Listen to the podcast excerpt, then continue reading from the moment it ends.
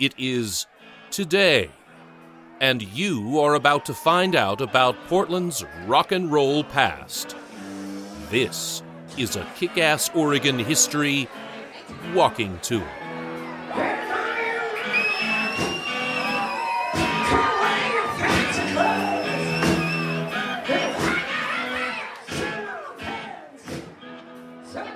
Welcome to another installment of Kick Ass Oregon History, a survey created by the geeked out history folks at orhistory.com.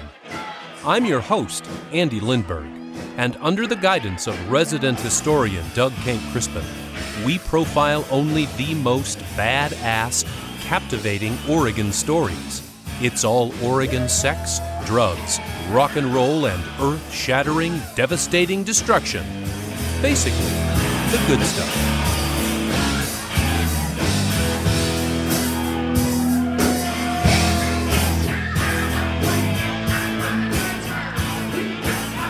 This podcast is a self guided walking tour of some of Portland's historic rock and roll venues. You can listen to it as a regular podcast, or you can get your ass off the couch and actually visit these locations as the ghost host tells you interesting facts about them. I originally wrote this tour for Portland Center Stage at the Armory, who wanted to host a few walking tours before their new show, Wild and Reckless, a concert event with Blitzen Trapper. The show runs through April 30th, 2017, and there's a promo code KICKASS, all one word, to receive 10 bucks off the tickets for that show, as well as Lauren Weedman doesn't live here anymore. The Armory's ticketing website is pcs.org.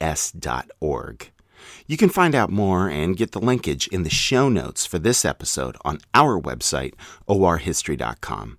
But we also thought it would be fun to share this walking tour with you, dear ass kickers. So today's podcast is brought to you by Portland Center Stage at the Armory, inspiring our community by bringing stories to life in unexpected ways. Let's get some self guided walking tour technicalities out of the way up front.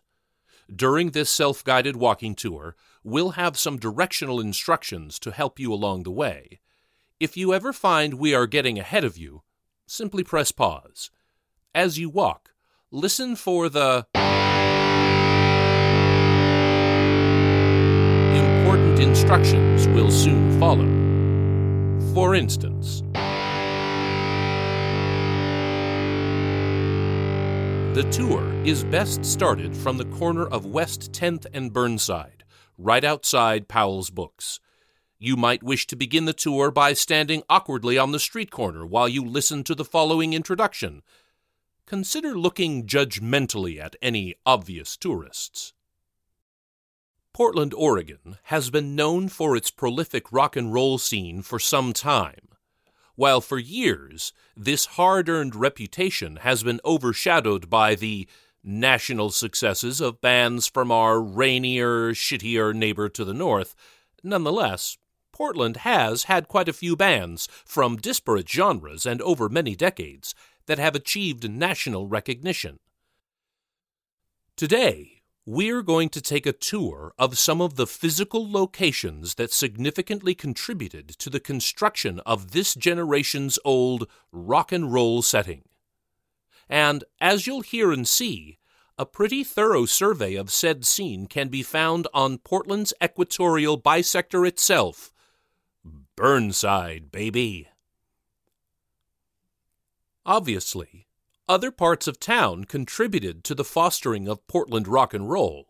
There were many historically significant clubs and studios and public squares in downtown and the inner east side, too. But there is a great representation of this growth right on, or just a block or two from, big old, gritty, tattered, and battered Burnside and it's all nicely organized within the constraints of a compact and reasonable walking tour. Besides, Jello Biafra didn't tell us about some rednecks and a phone booth by the Kentucky Fried Chicken on Sandy, did he?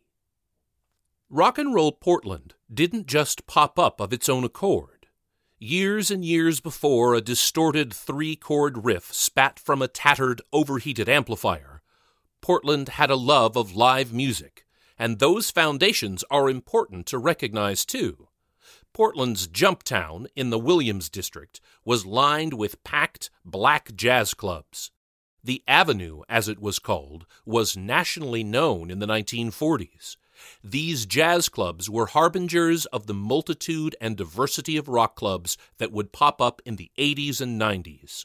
The Golden Canopy Ballroom on Jantzen Beach could host 4,000 patrons at a time that danced to the live, big name orchestras that came through town. And half a century before that, Portlanders wanted a place for protection, but also a place for recreation, largely through live music. Now, let's walk north, that's with the direction of traffic, on 10th Street until we almost reach Davis you are going to pass the Armory Annex.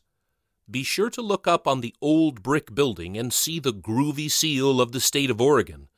It is best viewed from across the street, in front of Little Big Burger.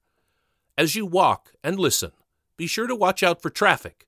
The Californians who live in the Pearl do not give a fuck about you and your safety. The Armory at 128 Northwest 11th. The original armory was opened on the south half of the block in 1888. It was to serve 250 men and to help protect Portland from feared anti Chinese unrest and other civil concerns.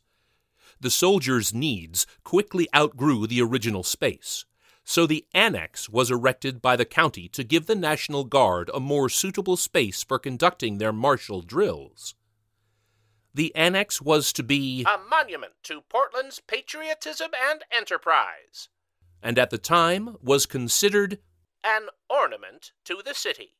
It is a gorgeous building, hunkered down beneath the steel and glass and concrete of the new Pearl District, looking like something from a Ronnie James Dio video. The City of Portland's historic resource inventory gives a rather dry, less Dio esque description of Oregon's oldest armory. Crenellated turrets rising from corbelled corners at entrance. Pentagonal tower at corner of building. Entrance is compound rounded arch with simple archivolts. Loop window in tower and turrets brick rustication on all segmented arch windows as well as multiple course rowlocks. Stone ashlar. Head to the corner of Davis and 10th, and at about 8 feet high, you'll see the building's cornerstone, which says Annex 1891. Take a left, heading west, and have yourself a leisurely stroll up Davis Street along the side of the armory, stopping at the corner of Davis and 11th Street. I'll have lots to say as you walk this short block, so either walk very slowly or prepare to lurk. Music has always been a vital component of the armory's past, even extending back to its very first inception, the laying of the cornerstone of the building. On March 14, 1891, the cornerstone was placed, and the 1st Regiment marched down Burnside to First Street, much like the route of today's walking tour, and then marched back for the festivities. The soldiers were said to have made a fine appearance, dressed in their new uniforms with their shiny, polished weapons.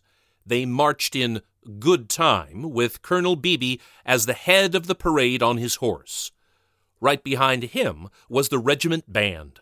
Marching back to the armory, the band played Reminiscences of Our Soldiers and a composition written for the occasion titled An Ode to the New Cornerstone. It was noted that the band is deserving of credit for the excellent music that was rendered during the ceremonies. The 1st Regiment Band is an interesting example of the wave of emigrations that Portland saw at the time. It was diverse from far flung corners of the world and filled with men who came west looking for new opportunities. The music rendered by the 1st Regiment Band at the Armory last Wednesday evening, on the occasion of the formal opening of the annex, was considered excellent by all who attended, and showed the performers to be genuine artists. The band is in better condition than ever before. Under the present management, its membership largely consists of musicians who formerly were connected with the best organizations of the day, among which are Cappa's 7th Regiment Band, Gilmore's 22nd Regiment Band, Liberati's 69th Regiment Band, and Thomas's Orchestra, all of New York City, and the 6th Regiment Mexican Band of Mexico. These musicians, after completing their season with their respective bands, have drifted west, and naturally preferring to be connected with a military band, have cast their lot with the 1st Regiment Band for the coming season. The band is under the able musical direction of Mr. August Tillman, who at an early age received his musical education at the Conservatory of Music in Brussels, Belgium, after which he entered the Carabineers military band at 85 pieces, the largest and best in Belgium. Cappa's 7th Regiment Band played a well received program in August of 1892. The band opened with Rubinstein's Triumphal, the first time it had been heard in Portland. Swiss Shepherd was presented, as well as a selection from Lucia di Lammermoor, and the Salvation Army March closed out the evening. But the pièce de résistance of the performance was Cappa's Battle of Gettysburg. The band was assisted by an armed detachment of the 1st Regiment, which was just outside the west end of the armory, while the battle was at its height in the composition. It was made realistic by vigorous skirmish firing, now and then accentuated by the booming of cannons the Armory provided a public space for Portlanders to have some amusements baseball games, dances, plays, circuses, and performances of all sorts, and lots of live music was performed in this hall for over 70 years. It was an awkward space for music. The annex measures 200 by 100 feet and is two and a half stories high. It was one big oblong shaped room and had a circular gallery and an orchestra stand at the west end.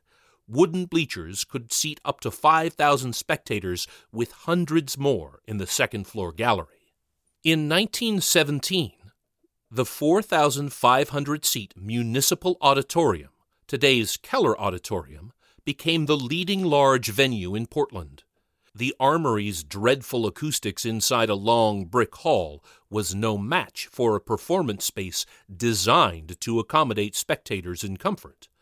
Orchestras and symphonies and concerts moved to the new auditorium, and the armory became more known for its amateur boxing bouts. In 1950, wrestling promoter Don Owen saw an opportunity in the empty armory. When I moved in there, I brought the furniture with me. Everything. Bleachers, ring. There wasn't anything in the building. It wasn't even being used. Cost me ten grand, and people said I was crazy. Owen operated wrestling matches at the Armory for 18 years and had many sell-out shows. It's time to walk south, back towards Burnside. About halfway up the block, go ahead and stop you can see the separation between the annex and the new Henry condos. This is where the original armory was until 1968. That's the year it was sold to Blitz Weinhard Brewery, who tore down the 1888 section to put up a parking lot. The annex was used as a warehouse. The entire block was put out for a minimum bid of $300,000. Blitz Weinhard was the only bidder and secured the block for just over $302,000. That's a bit over $2 million in 2017 dough. This purchase saw Blitz Weinhard expand to owning three adjoining blocks of downtown Portland, which you will walk by much of today. And that much real estate allowed for many, many, many more bottles of beer on the wall this block allowed cheap ass Henry's Private Reserve to spill by the barrel through the taverns, bars, and shitty rock and roll clubs up and down Burnside, across Portland, and throughout the state of Oregon. seriously consider for a moment where the fuck we would be without Henry's. Thank you for your service to the Armory. We do appreciate it. Now, walk up to Burnside and take a right. Walk west toward 13th Street. As you do, we'll start talking. In 1972, the Oregon Liquor Control Commission made a decision about booze that would have a significant impact on Portland's rock and roll history. The OLCC finally allowed for live music in Oregon taverns. Live music and alcohol, two great flavors that go great together, were united at last. A winning combination. Just think of how many shitty bands all of a sudden became bearable in the decade, maybe decade and a half before, live music was common in Portland in beatnik and hippie coffeehouses and teenaged focused establishments. Soda fountains and shit like that. In 1957, Scotty's Drive In, located on East Burnside, hosted teen dances as DJs spun rock and roll songs. But Portland rock historian S.P. Clark noted that with the 1972 booze shift, the emphasis leaned from more sitting and listening music to dance oriented music in adult venues. As you're walking along 13th Street, you'll want to move yourself to the south side of Burnside. Head just past the Little Bikes Big Fun sculpture, the one that looks like a big bicycle shish kebab. Then look across the street. We'll resume our tour after the following song ends. Listen as you walk, and then press pause if you haven't reached the corner of 13th and Burnside by the end of the song.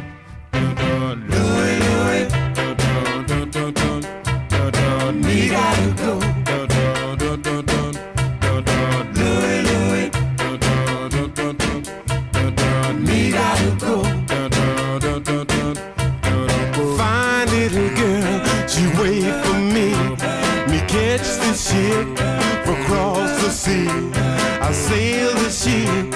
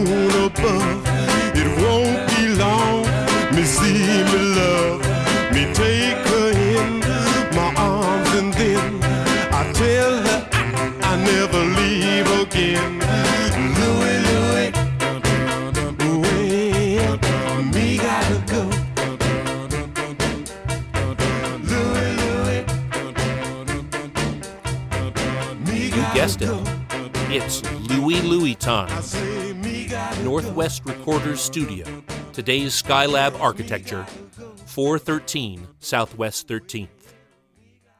In 1963, a Portland band recorded one of the hottest and most controversial songs the nation has ever heard, and it was recorded right here at 413 Southwest 13th on April 6th. The band was called the Kingsmen, and the song was Louie Louie. The Oregon Encyclopedia calls the Kingsmen the most successful and influential rock and roll band Oregon has produced.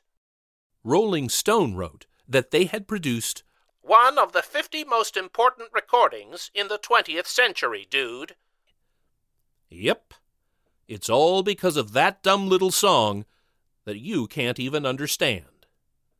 Two Portland bands, the Kingsmen and Paul Revere and the Raiders recorded the same song in the same studio within a week of each other. The Raiders version of Louie Louie was more popular locally, but of course, no one talks about the Raiders version of Louie Louie now, do they? No.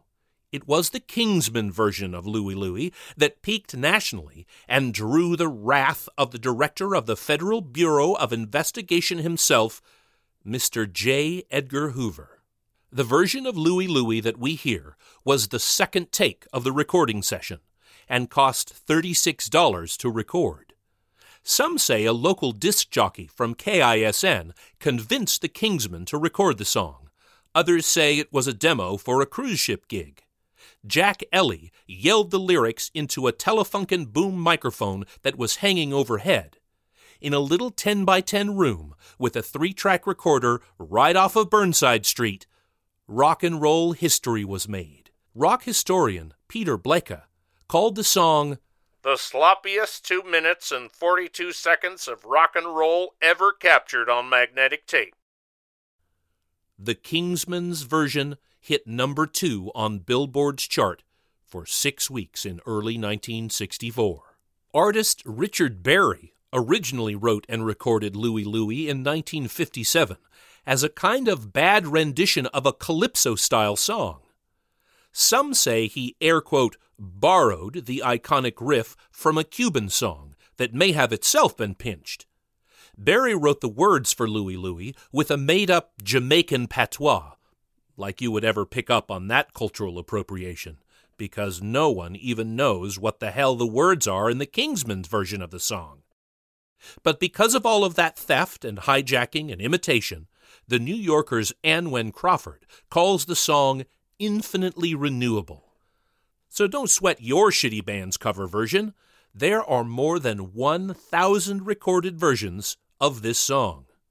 Yet, it was those same indecipherable words that really caused some trouble for the Kingsmen across the nation, and truly are one of the many convoluted legacies of the song. It was thought by many teens at the time that playing the 45 record at a different speed would reveal really dirty lyrics, and thus Louie Louie was obviously obscene. Federal investigations began. The FBI took this Louie Louie shit very seriously, or at least on the surface. The FBI laboratory in Washington, D.C. studied the song and released a report in May of 1965.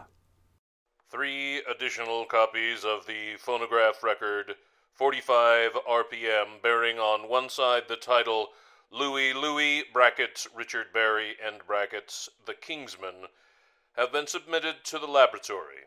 One of the records was submitted to the Tampa office, one record was submitted by the San Diego office, and one of the records was submitted by the Indianapolis office. Because the lyrics of the recording Louie Louie could not be definitively determined in the laboratory examination, it is not possible to determine whether the recording is obscene. The FBI has posted some of their files on the investigation into Louie Louie on their website, and we'll link to it on this Walking Tours page on our website, orhistory.com. Some of it is fun to read, and the letters from concerned parents are epic. Dear Mr. Hoover, Having admired your life and work for many years, it is with trepidation that I write to you. Being a mother and a teacher, I have been disturbed by the alarming increase in pornography and abjectly implore your advice. It all began this winter with a group of vocalists called, quote, the King's Men, end quote, appearing at a local hall. They plugged their million dollar record, Louie Louie. Dear Attorney General Mr. Robert Kennedy, who do you turn to when your teenage daughter buys and brings home pornographic materials being sold along with objects directed and aimed at the teenage market in every city, village, and record shop in this nation? My daughter brought home a record of Louie Louie, and I, after reading that the record had been banned from being played on the air because it was obscene, proceeded to try to decipher the jumble of words. The lyrics are so filthy that I cannot enclose them in this letter. this land of ours is headed for an extreme state of moral degradation. What with this record, the biggest hit movies, and the sex and violence exploited on TV, how can we stomp out this menace? The truth is, there is some actual obscenity in the song. Drummer Lynn Easton drops his drumstick at 54 seconds into the song, and if you listen carefully, you can say him say the fuck word. Yes, the real live fuck word. Obviously, the FBI investigation helped the Kingsmen sell a shit ton of records. The song has lived on and on and on. In August 1983, San Francisco area college radio station KFJC staged an event called Maximum Louie Louie. The station's staff tried to collect every known version of the oft covered song and invited submissions from listeners. 63 hours and over 800 disparate versions of Louie Louie later, the staff at KFJC had accomplished something. We're not really sure what, but they did capture and broadcast this truly special cover of the song by famed rock star Neil Young. Are you all ready to roll? Yeah. Why don't we uh, go ahead and go for it? Okay, are you all ready? Go for it. Okay. One, two, three, four.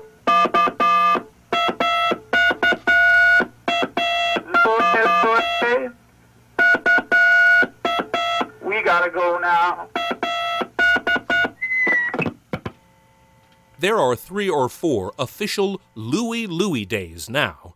Locally, June 25th and October 5th have been called official Louie Louie days by the city of Portland within the last few years. April 11th is Richard Berry's birthday and is considered by many to be International Louie Louie Day. Local nonprofit Know Your City hosted the world's largest Louie Louie Singathon at City Hall on June 25, 2015. About 300 sing alongers attended. No word on the presence of Mr. Neil Young. If you haven't been arrested for it's now time to walk up to 14th Avenue, to the corner of 14th and Burnside. Another intersection where people do not give a fuck, so be careful. 1332 West Burnside Street. Michael Montrose Ringler was a dance instructor who wanted a more prominent site for his dance school. In 1913, he selected a site on Southwest 14th and Burnside. One of the main drawbacks of this location was the fact that the Weinhard Brewery was just two blocks away. Many generations of Portlanders remember the oppressive smell of the malts downtown when Weinhard's was making the beer. But with Prohibition gaining steam, perhaps Ringler wouldn't have to worry about the smell and the association for very much longer. Ringler's dance hall, of course, is the Crystal Ballroom, which is deeply entrenched in Portland's rock and roll past. It is now a McMenamins property, and you also passed a few more McProperties on your way up Burnside. They encroach on the street, much like the sprawl of the former Weinhard's Brewery. McMenamins historian Tim Hills has written a groovy history book called The Many Lives of the Crystal Ballroom. It is a great resource, and if you're geeked out on the crystal, we highly recommend it. Hills details that Ringler worked with a German architect named Robert Tegan to build the ideal ballroom. Oh, an ideal ballroom apparently included an auto repair shop on the street level. The ballroom was on the third floor, above all the chaos of Burnside. The dancers who frequented the crystal were offered a separate world to focus on their craft. As Hill writes, The ballroom's high ceilings, skylights, full length mirrors, oversized arching windows, French doors, and murals portraying expansive meadow and garden views all contributed to an enhanced perception of open space, while diminishing the feeling of confinement imposed by the room's four walls.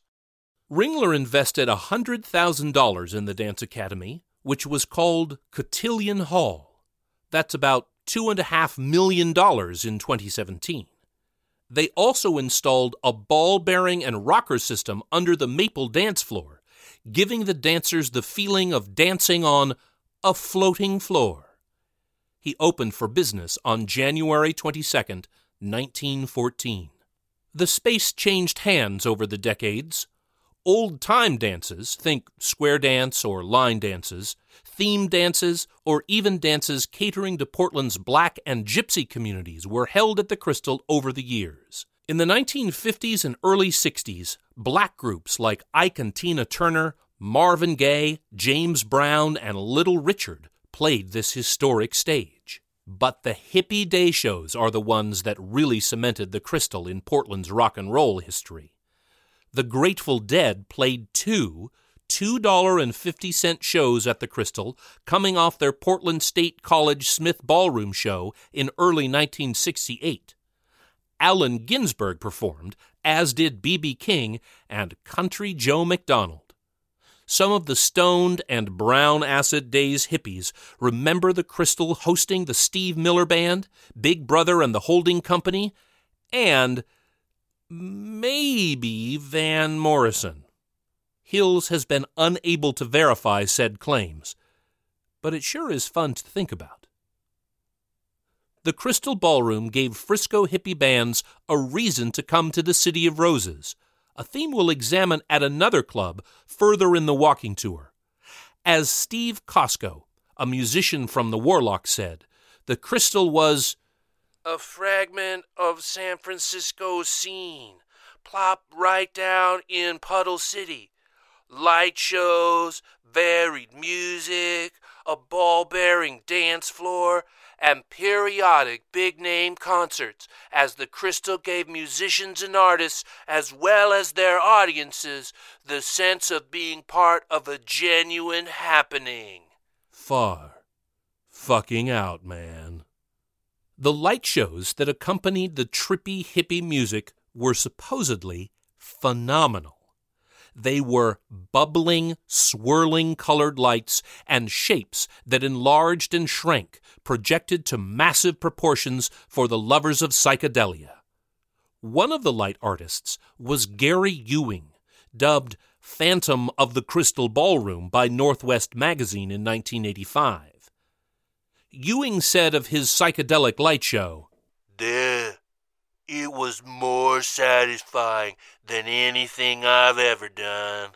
Sometimes I was hypnotized by the show, and the band was hypnotized, and the rhythms and the visuals influenced each other so that the whole gets better than the parts.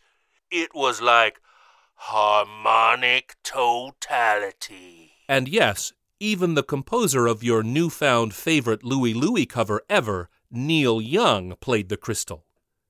In the company of the rest of Buffalo Springfield, Young and friends packed the Hippie Club on March 22, 1967.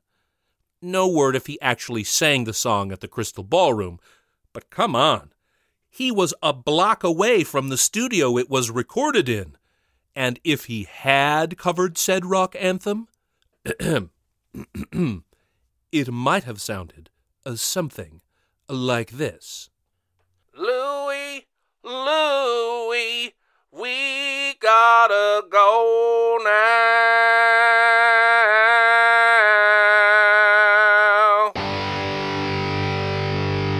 Still listening? Good. Now let's head eight blocks east to 6th Avenue. We're going to 125 Northwest 6th, about a block and a half north of Burnside. You can cut down to Couch and walk along that street, which has much less traffic. Or you can really get into the spirit of the walking tour and head down Burnside, baby. Just watch out for the dirty needles. It should take you about 10 minutes to get there, and we'll start the splainin' along the way. We'll resume the walking tour after this next song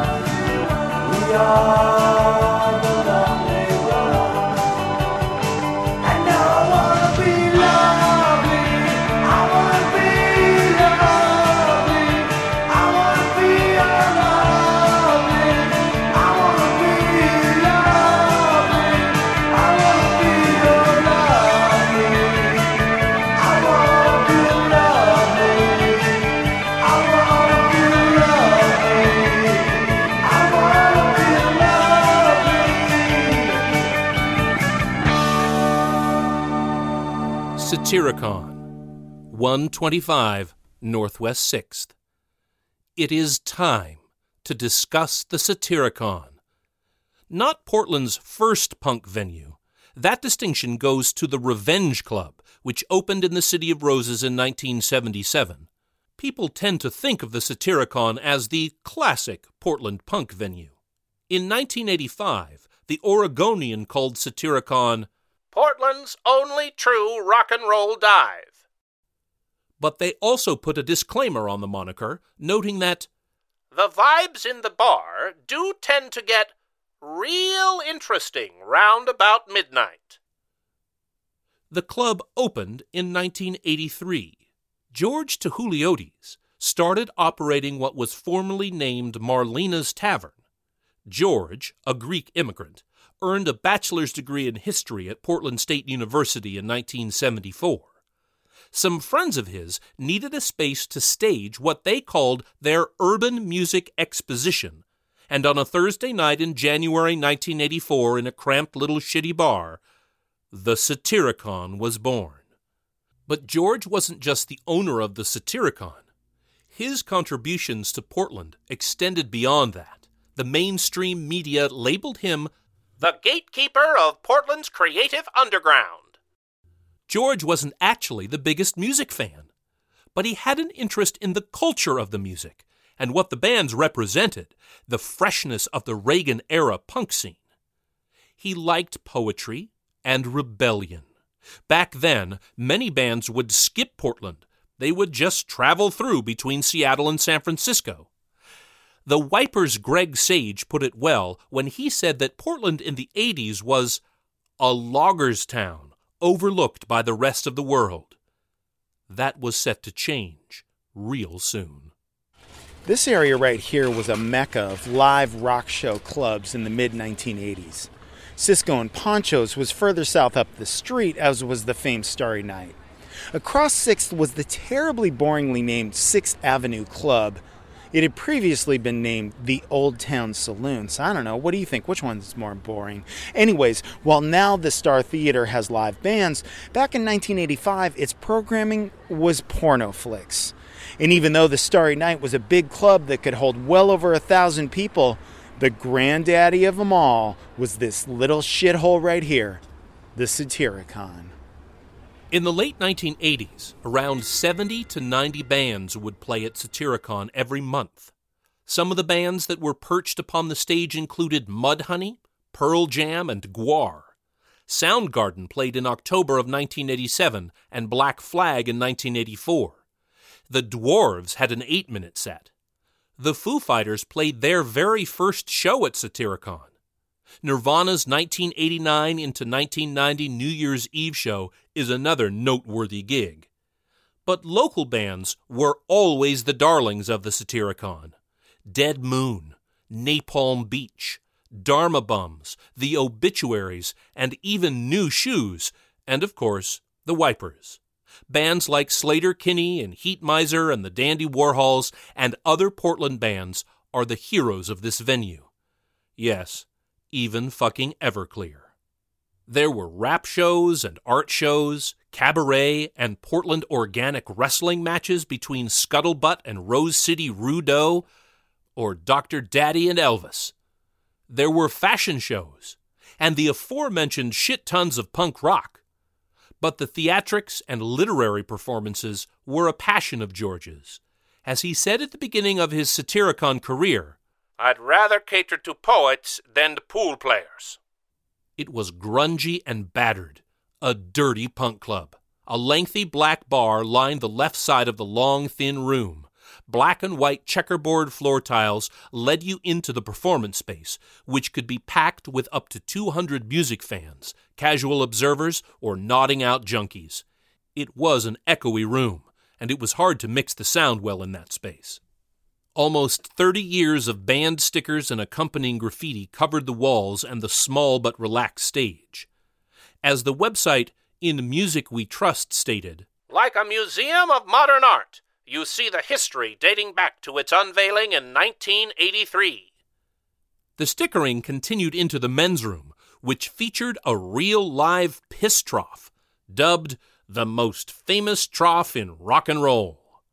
In 1986, the Satyricons jukebox scored number two on the list of top 10 Portland jukeboxes. The reporter penned that The songs on the jukebox here aren't available anywhere else. It's a mix of oldies, new wave rock, and independently produced singles by local artists. Johnny Cash's Ring of Fire sits side by side with the Wipers, Poison Idea, and Duran Duran. Owner George Touhouliotis said the club will put a record by any local musician within reason on the jukebox. The place scores high for guts and originality. Hopefully by now you've almost reached 125 Northwest 6th. But of course, there is no 125 Northwest 6th anymore. Look at the building where the addresses say 121 and 127. Somewhere between the two is the Satyricon. Your best vantage point may be across the street, right on the Mac stop. I think a lot of people in our era remember the Satyricon as a dirty punk rock club with violent metal acoustic assaults, which it was, but it was more than a stinky, stale, spillbeard smell dirty punk club with peeling stickers on the battered Old Town walls. I think people have forgotten the art, the Elvis, the mellow and artistic crowd that might be found at a midweek poetry reading. Reporter Dee Dee Harrington ascribed a kind of haughty designation to the space as almost highbrow. She wrote that Club Satyricon caters by turn to outre tastes in music, avant garde wall art, and performance art, and occasionally poetry. I mean, Walt Curtis hosted Wednesday night open mic poetry readings there, for fuck's sake. We spoke with Terry Robnett about Portland Organic Wrestling. It started at the Satyricon. It was started by um, one of the bartenders at that time named Vinny Clean Hands. And he said he was just seeing all these like uh uh punk rock kids and uh musicians and stuff kind of hanging out and always want to fight each other. So he thought it'd be really fun if he could convince people to put on costumes and then fight each other on stage. Was what he said the original premise was about. Um and that would have been around 2000. Uh so the uh I can speak about the Portland Organic Wrestling from when I joined, which was like 2000, 2001, after it'd been going for about a year.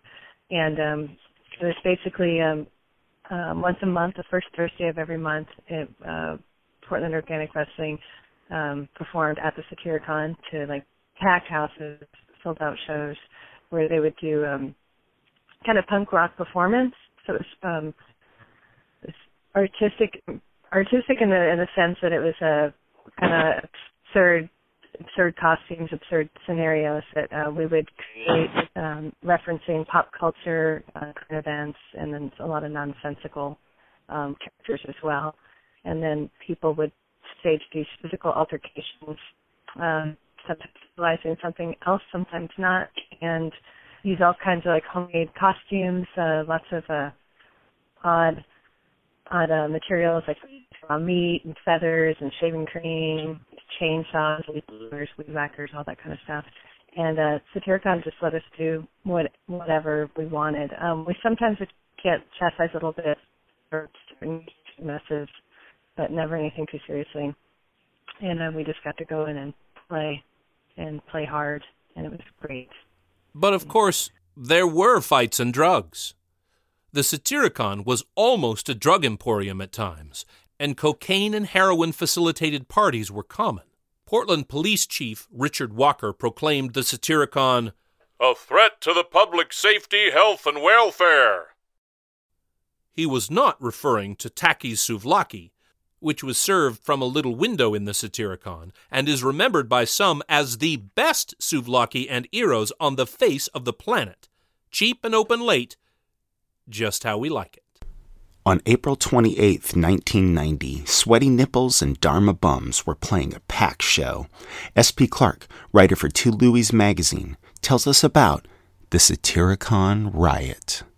As usual, the cans were all jammed up. The cans were always all jammed up at Satyricon because the women's can, there was always this huge line for them to get in, and a lot of women would just ditch into the men's can and go in there, which created uh, upheaval, I guess you'd say, in the men's room. It didn't, just slowed things down. So there was a backup in the men's room at that particular time on that particular night. So George decided, hell, I'm just going to go outside and, and you know, go next door into the empty lot where Save More Grocery used to be. And he went back down the line, the, the adjacent wall right along uh, the uh, uh, far side of Satyricon was out there. And I mean, it was old town, old, old town, not new old town. And uh, uh, so he, he, he went down the line and started pissing on the, the brick wall and all of a sudden out of nowhere he's getting beat up by somebody and he doesn't know who it is and he's he's getting beat up by a guy who's wearing a little hel- bicycle helmet, and uh, he doesn't know that he's a cop.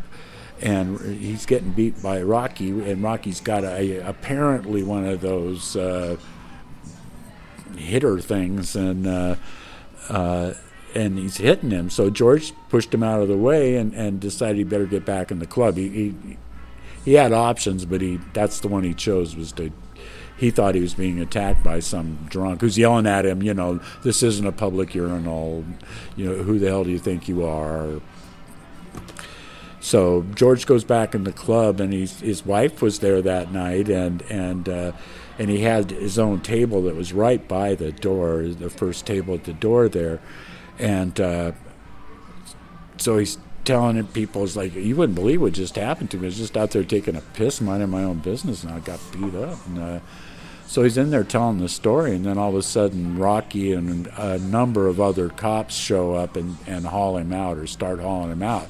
Well, the bar, the staff took umbrance with that, one might say, and uh, got involved, as well as some peripheral people who knew everybody knows George, and, and, and everyone would, would try to protect him. But billy clubs have a way of swaying a crowd. A battered and bruised group were arrested and dubbed the Satyricon Six. There was a broken arm and a silly trial, but nothing too serious came of the riot, save another classic yarn about the Satyricon. The Satyricon was dubbed by the Big O as Portland's version of CBGB, which honestly sounds kind of lame. The club closed in 2003 and then reopened in 2006. It didn't stick, though, and Halloween 2010 was the last show at the Satyricon. As a final going away bash, 13 reunion shows were organized for the final real deal shuttering of the club. Now, let's walk south on 6th, almost to Burnside Street. I'll start telling you about that location as you do.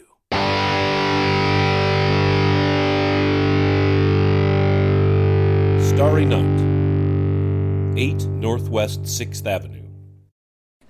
Well, however creepy, because he just sort of gave off this East Coast kind of slippery, greasy kind of vibe that didn't float well in Portland then at all. It, it, would be a lot better now. He'd do a lot better now, and and Anyway, I won't make any assertions there. Today's Roseland Theater has a storied past. This building was built in 1922 as the Apostolic Faith Church's national headquarters. And yes, this is the same Apostolic Faith Church that we talked about having treasures in its walls in our Portland Treasure podcast long, long ago. A giant sign, lit and mounted on top of the building, proclaimed, Jesus, the light of the world. It was like the white satin, white stag, made in Oregon, Portland, Oregon sign, only with a shit ton more Jesus, and no red nose in December. The church folks were there until 1979, when the building sat vacant until it became the Starry Night in 1982. The Starry Night could hold about 850 music fans. Owner Larry Hurwitz kind of felt like there should be more in the 1400 people range. Numbers are indeed an important component in the Hurwitz saga. Overcrowding at the club was always a concern of the Portland Fire Bureau. As their senior inspector, Ted Megert said, We've always had to lean on him. From the time he opened, we have routinely had complaints. Counterfeit tickets and overselling shows bubbled up now and again, too. The Starry Night filled a great void in the Portland music market in the 1980s.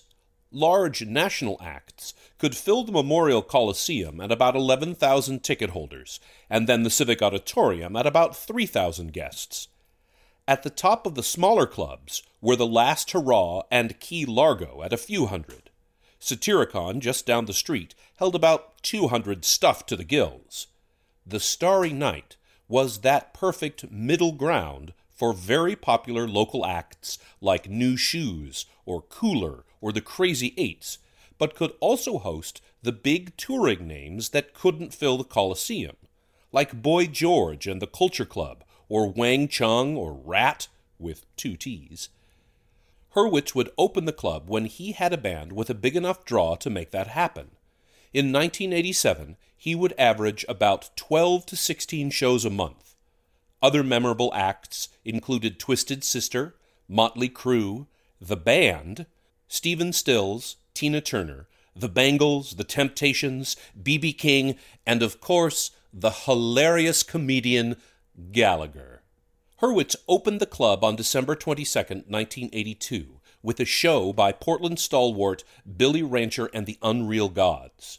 The club was shut down that night by the Portland Fire Bureau for failure to meet safety code regulations. Local musicians liked the space. Good lighting and a good sound system, and Larry's operation was regarded as reliable. They also liked that when a national touring act came to play the Starry Night, he would often have a local band open the show, which was a good exposure for local musicians. But there was often trouble at the Starry Night, and Hurwitz didn't seem to be too interested in working with the authorities to solve these problems. A classic example was on Sunday night, February 3rd in 1985. Hurwitz had a 10 band rock and roll benefit for musician Billy Rancher to help cover some of his debt from his cancer treatments. The Fire Bureau received a call that the Starry Night was dangerously overcrowded. Fire Inspector Lieutenant Barrett came to the club at 9 p.m. and found around 1,300 to 1,500 people in the venue, which was well above the approved capacity of 812. One musician accused Hurwitz of deliberately overselling the show. Larry said that with all the band's separate production crews, stagehands, and their extensive guest lists, the show had simply become logistically overwhelming. Starry Night was cited by the Bureau for failing to maintain exits and aisles as is required in the fire code. Hurwitz seemed surprised at the citation. We did what we could. We didn't make a dime on the show. Mayor Bud Clark was there and took a picture of Billy with his kid. You'd figure the city should be working with us on this, not trying to shut us down. This had not been Hurwitz's first interaction with the Fire Bureau. He had been cited before for overcrowding and had been asked to employ a head counter at the door for shows. Hurwitz had not done so he had other issues with the authorities as well. On January 30th, 1987, the Central Precinct Captain Tom Potter had to send 18 officers to quell a disturbance outside the venue. S.P. Clark has written that playing a packed show at the Starry Night didn't necessarily equate to getting paid. He wrote that Larry's list of deductions was legendary. As SP told us, because Larry was a fixture in, in Portland and a, and a well known shyster. He just pulled some weird shit.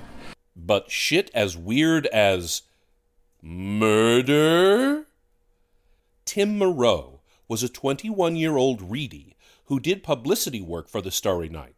Moreau repeatedly confronted Larry about counterfeit tickets for a January 1990 John Lee Hooker show it's it's conceivable that Larry could be uh, accused of something like counterfeit tickets. Uh, I, I had never heard of that before, but but that that in the realm of things for his history could have happened, you know, and uh, uh so there appear to have been some counterfeit tickets sold for that show. And when it was discovered was the where where the shit hit the fan. And uh, Tim Moreau was just a flunky around uh, uh, Starry Night. I, I don't recall that he was uh, any kind of a, um, a, doer and shaker in the in the hierarchy, and uh, so somehow Tim it, Tim was accused, and it, Larry put the finger on Tim, saying he did this. And it wasn't just Larry's finger. Right here at the Starry Night, Larry and sound engineer George Castagnola wrapped a microphone cord tight around Moreau's throat. Blame was cast on Tim Moreau rather rapidly before even uh, all of this became public. Uh, uh, Tim became the fall guy essentially, now, now, this is the part that I just cannot believe. I know Larry well enough, or knew Larry well enough. I, I could not believe it. I, I that that he had had Tim Moreau killed. That George killed Tim Moreau in Starry Night with a garrote of some sort in the in the basement. It's it's mind-boggling to me. And, but there it is. That was the, the bottom line for that. Tim, and then he was buried someplace in uh, uh, along uh, the Columbia River Highway, I believe. And, and that was that. And and uh, uh, it, it took a while, but but it was uncovered that Larry and George had something to do with it, and and that was that. It all just a very strange story, and, and I, I, I could never defend Larry because he wasn't the kind of person you could necessarily defend. but but I also he was always really nice and very kind and gracious to me. So I, I just couldn't fa- I, I could fathom counterfeit tickets and, and other kind of uh, uh, ne'er do well kind of uh, performances, but but not that. That just didn't seem within his his circle at all. But I don't know. Something happened. I don't know the whole story on that, and I, I don't think anybody does. Larry moved to Vietnam and was extradited for tax evasion charges in 1998, in addition to his IRS troubles. Larry pleaded no contest to the Moreau murder and was sentenced to 12 years in prison. Now, cross the street safely and walk east down Burnside toward 2nd Street. We'll resume the walking tour after this next song ends. I see a million walk the city mile. The ticker tape kings and the juvenile. Will anybody tell me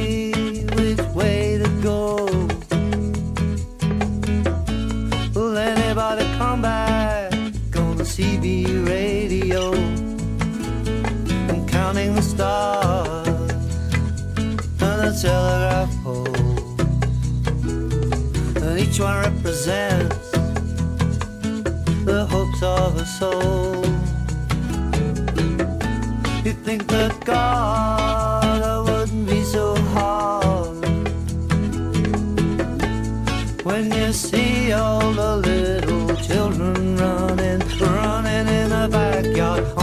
on a Mississippi good with a sub-Saharan song. Somebody is wailing in the financial district, son. Could anybody feel the distance to the Nile?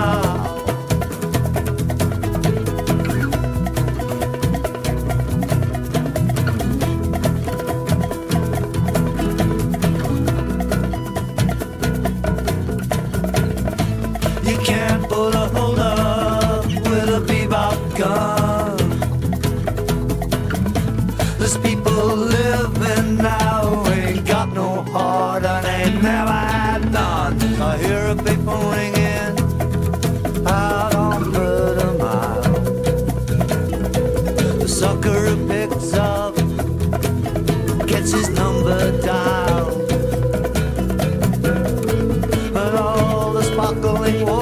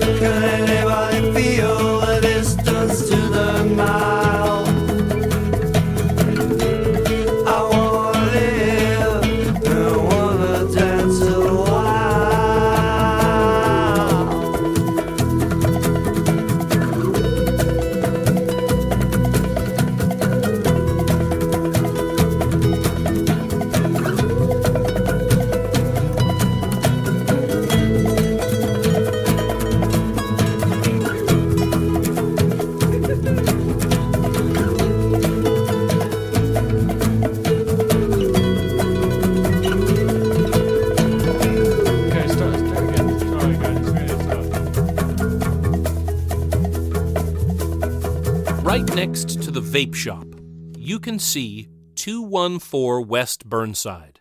This is the location for Portland's legendary X Ray Cafe. We spoke to historian J.B. Fisher about the X ray. The Oregonian said this about the X Ray Cafe in 1994 the lines between trash and art were smudged into insignificance. Any honest effort was accorded respect.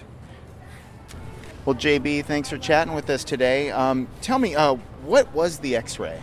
Well, X Ray was this really special hole in the wall little place on 2nd and West Burnside in the early 90s. It was there from 1990 to 94. And it was a punk rock venue, definitely, but it was also so much more than that. Um, one person once described it this way. She said it was kind of a loose collection of people, all kind of projecting their desires on a piece of real estate at a specific point of time.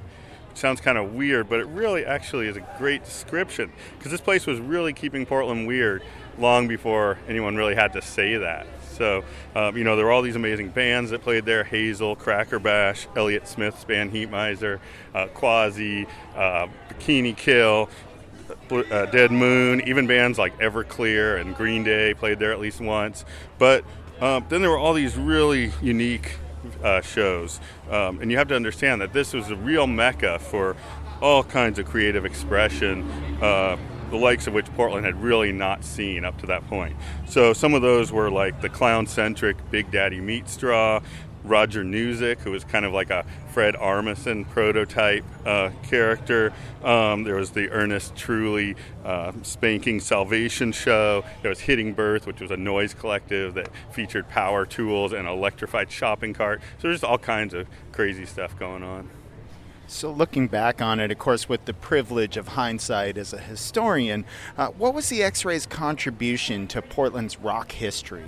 Well, it's really important to say that in addition to fostering all kinds of creative talent, including you know lots of seminal bands and great shows and really the whole music scene, um, it was also a sort of all ages community center for spontaneous, creative, and wayward folk, kind of from all over the area, including right outside the door around Third and Burnside. So you had all kinds of impromptu education classes like morning Spanish class. Uh, there was Mr. Fix It who did was called Science Fixins experiments on Wednesday nights, right after Primal Scream therapy, and that came right after meditation with Elvis. Um, and it was really this like creative vortex right there in the middle of Portland that spiraled out into uh, early '90s Portland landscape. Um, so you had like all these other things around, like the 24-hour Church of Elvis just over by Saturday Market. You had the Guerrilla Theater of the Absurd over at Reed College. You had the Tall Bikes, the Chunk 666 Collective, um, which some people might remember here, and that um, also started at Reed, and all this kind of spontaneous cultural stuff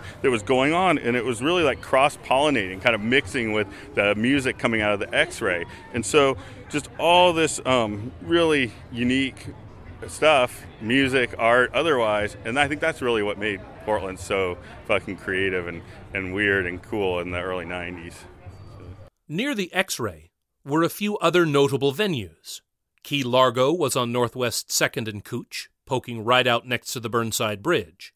It opened in 1978 and was already packed on the weekends. The Louis La Bamba Club opened in the New Rose Theater in 1981, taking over the space that had been the medieval inn. La Bamba had a capacity of 250. Rock historian S.P. Clark calls it the most significant club of the Golden Era, Quarterflash, Johnny and the Distractions, that went beyond stylistic boundaries to feature the best Portland bands from all genres. And beyond costumed wenches, yeomen, and minstrels, too, one would assume. La Bamba closed later in the 1980s, another victim to an earlier wave of gentrification as the owners of the building converted it into a little shopping plaza. The punk club, the Met, was on the corner of Southwest 3rd in Burnside. The Wipers played there, and Clark says that punk powerhouse Poison Idea first played at the Met. Finally, let's walk four blocks west, back the way we came to Broadway. Then look south along Broadway for the second most recognized marquee in Portland. You can't miss it. It's the one with the lady on it. We'll start things up after the music ends. Pause the tour if you need to. Smell like a brewery, looking like a tramp. Ain't got a quarter, got a postage stamp. A fire like shadow boxing all around the town. Talking with the old man sleeping on the ground. Beside the booting out, zooting out, hooting out, cone. Sharing his apartment with a telephone pole. And a fishnet stocking, spike heel shoes. Strip tees, brick tees, car keys, blues. And the porno floor show live nude girl. Dreamy and creamy and brunette curls. Chester Morgan and the watermelon rose. Raise my rent and take off all your clothes with trench coats, magazines, a bottle full of rum. She's so good to make a dead man come. Pasties and a G-string, beer and a shot. Portland through a shot glass and a buffalo squeeze. Wrinkles and cherry and Twinkie and Pinky and Fifi live from Gay Paris. Fanfares, rim shots backstage. Who cares? All this hot burlesque for me. Zooby dabba zooby zabba zooby dizzy zay ya. Cleavage, cleavage, thighs and the hips from the nape of her neck to the lipstick lips. Chopped and channeled and lowered and lugered and the cheetah slicks. Baby moving, she's hot and ready. Creamy and sugared and the band is awful and so are the tunes. Zooby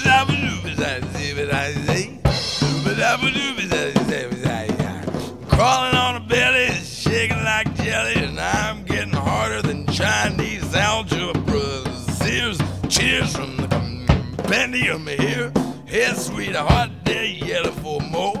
Scorching out your cigarette butts on the floor. And I like Shelley, you like Jane. What was the girl with the snakeskin's name? It's an early bird matinee. Come back any day. Get your little something that you can't get at home. And get your little something that you can't get at home. It's pasties and a G-string, beer and a shot. Portland through a shot glass and a buffalo squeeze. Popcorn front row higher than a kite. And be back tomorrow night. Be back tomorrow night. Zooby zabba zooby zabba zooby zay. Zooby zabba squeeze zabba. Mary's, 129 Southwest Broadway. We always end our kick ass Oregon history walking tours at this historic spot. This is Mary's, Portland's most famous strip club. It is even older than the shitty three chord song we keep referencing, at least the Kingsmen version, and probably Richard Berry's too, as Willamette Week writer and resident curmudgeon Martin Cizmar penned. If you don't like Mary's, you probably don't like Portland. There are a few rock and roll connections to Mary's.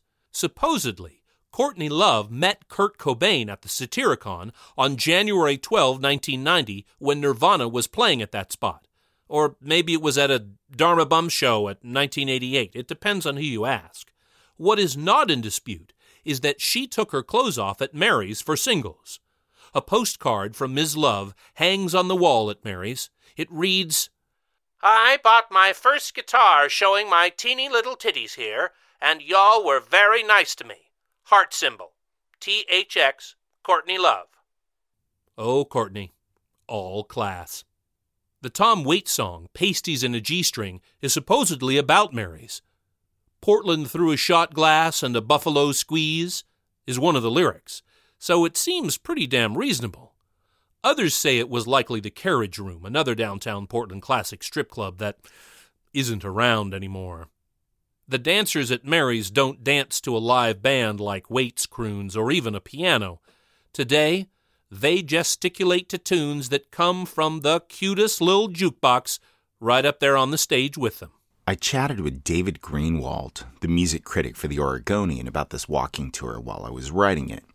He said he didn't think that there was too much of a thread to run between the eras and locations that we just toured and the music of today's Portland rock. He felt that there's a disconnect between today's musicians and these storied halls. Greenwald felt that today's bands have an interest in the more very recent sense of history, say Sleater-Kinney or the Decemberists, but not much further back than the mid 90s. Could this be a more New Portland thing? I asked Douglas, no relation, Perry about this too. Perry writes the history articles for the Big O, and just about three weeks ago penned a piece about 1990s Portland. He received quite a bit of response, and I asked him why people are so interested in that. Well, I, you know, everyone, you know, their own personal history is important to them, and uh, when that when that jibes with something that's important on a larger level, the history of the city or our culture, um, they feel very personally invested in it.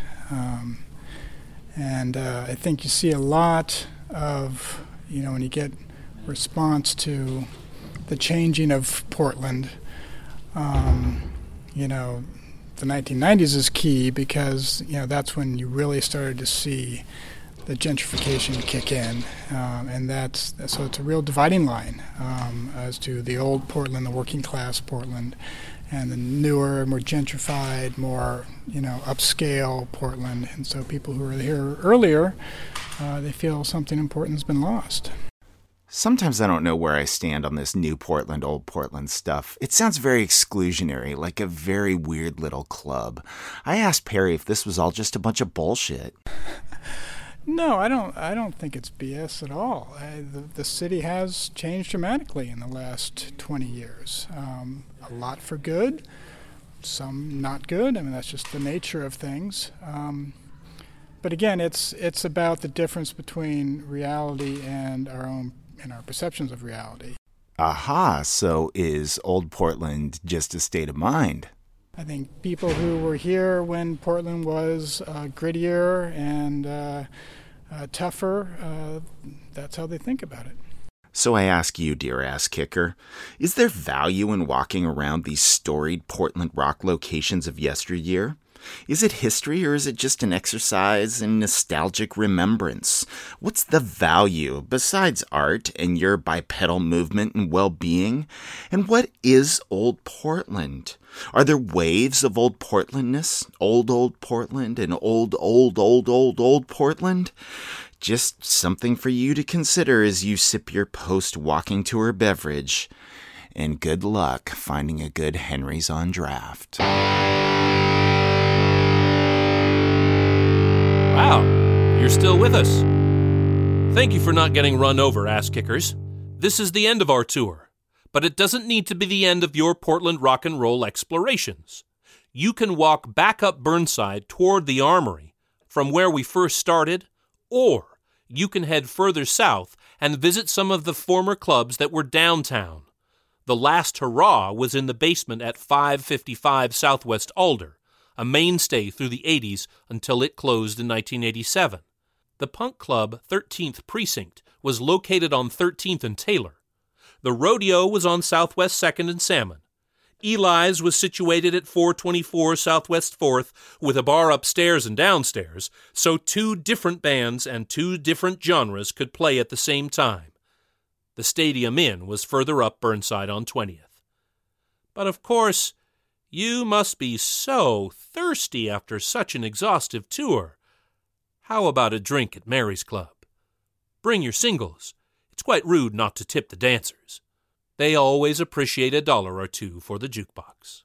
Why don't we do something? Okay, then. Really get it on. Okay, let's go. Live.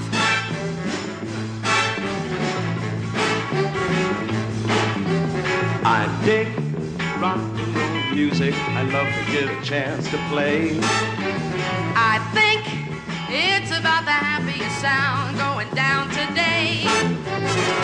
The message may not move me or mean a great deal to me, but hey, it feels so groovy to say. I dig Ike and Tina Turner when they start to do their thing. A hot burner, a dish to fit a king. James Brown leaves me with fractures from what he manufactures. I just wig out when he starts to sing. Go ahead with your bad self. Yeah!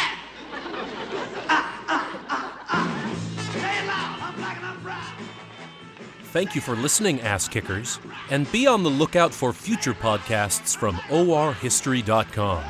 We hope that you agree that today's episode featured some kick ass Oregon history.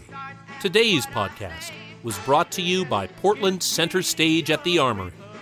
Today's podcast was written, recorded, edited, and produced by Doug Kenck-Crispin and Andy Lindberg. Citations are available on request. Kick-Ass Oregon History is on Twitter at Oregon underscore history. Follow us on Instagram at Kickass Oregon History. We're also on the Facebook. The email address is OregonHistorian at gmail.com. Want more Kickass Oregon history in your life? Become a podcast supporter. Learn more at orhistory.com. Just don't get too close to Mr. Kenck-Crispin. Well, however creepy, because he just sort of gave off this East Coast kind of slippery, greasy kind of vibe that didn't float well in Portland then at all. It, it would be a lot better now. He'd do a lot better now. And, and anyway, I won't make any assertions. You stay historic, Oregon, and kick ass. What I say, what I say, I really want to thank you, Cass. Cause we dig rock and roll